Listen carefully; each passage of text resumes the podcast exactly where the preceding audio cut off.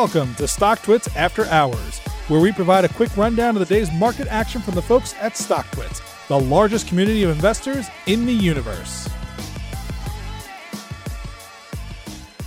Good evening, everyone, and welcome back to StockTwits After Hours. I'm your host, Riley Rosenberger, alongside head trader at Trading Experts, Shake Prisby. Shake, today is Thursday, December 3rd. It was another mellow day in the markets.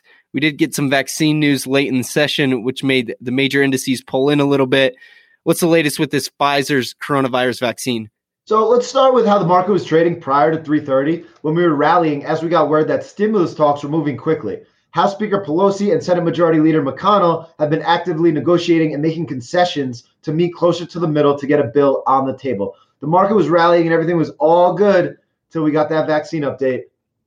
So, what's this vaccine update all about? So at 3:30, Pfizer announced, whose vaccine is furthest along the FDA timeline, that due to supply chain issues, they're slashing their rollout targets in half. They wanted to have 100 million vaccines ready to go by year end. Now it's looking like they only have 50. Right now, it seems like the market is pricing these vaccines for perfection because we absolutely tanked as soon as that news hit the tape.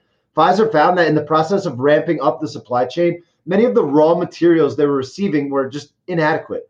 In normal vaccine campaigns, Pharmaceutical companies wait until they've received full approval before buying any raw materials in general. Because everything's so ramped up right now, they cut corners and they're paying for it. They do still expect to roll out more than a billion doses by the end of 2021, but this is a pretty big setback. All hopes now shift to Moderna in the near term, who came out after this announcement and said they'd still have 100 to 125 million doses available globally in Q1 of 2021.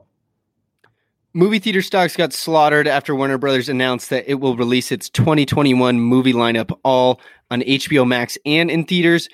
Do you see this hybrid model lasting beyond the pandemic?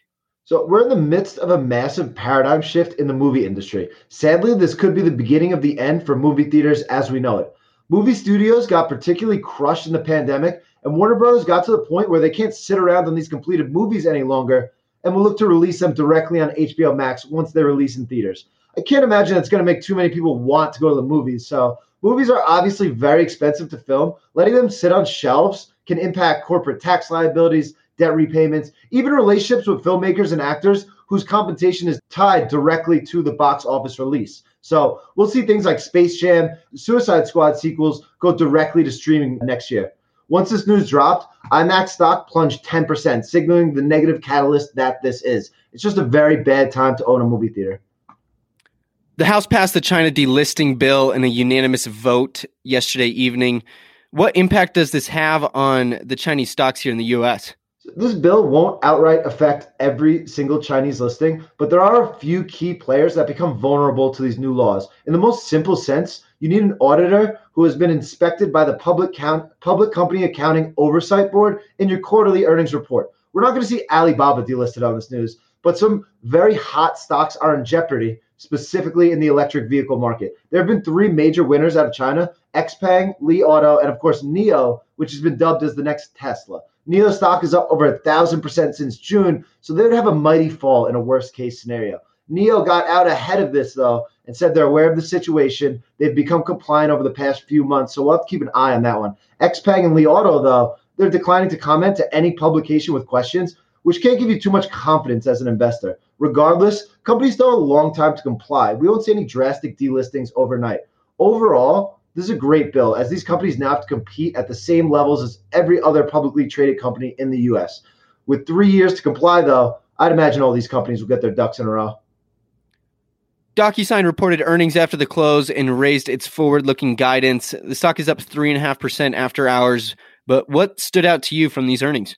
Man, big earnings out of DocuSign, beating on both top and bottom lines and billings. They raised guidance for the year and the quarter. Revenue grew over 54% year over year. Billings were up 63% at the same time. On first glance, there are zero aspects of these earnings to dislike. They came in with lofty expectations, being one of the key lockdown stocks, but they ended up crushing those expectations. After a massive run up of 350% from March lows to the release of their last earnings early September, the stock is virtually consolidated in a wide range ever since. So, in my opinion, these earnings could definitely be the catalyst DocuSign needs to break out of this consolidation and go on its next run. All righty, Shake. Well, that's all we've got for today, and we're going to be off for the rest of the week. But we'll catch up with you again on Monday after hours. Sounds good. You've been listening to StockTwits After Hours.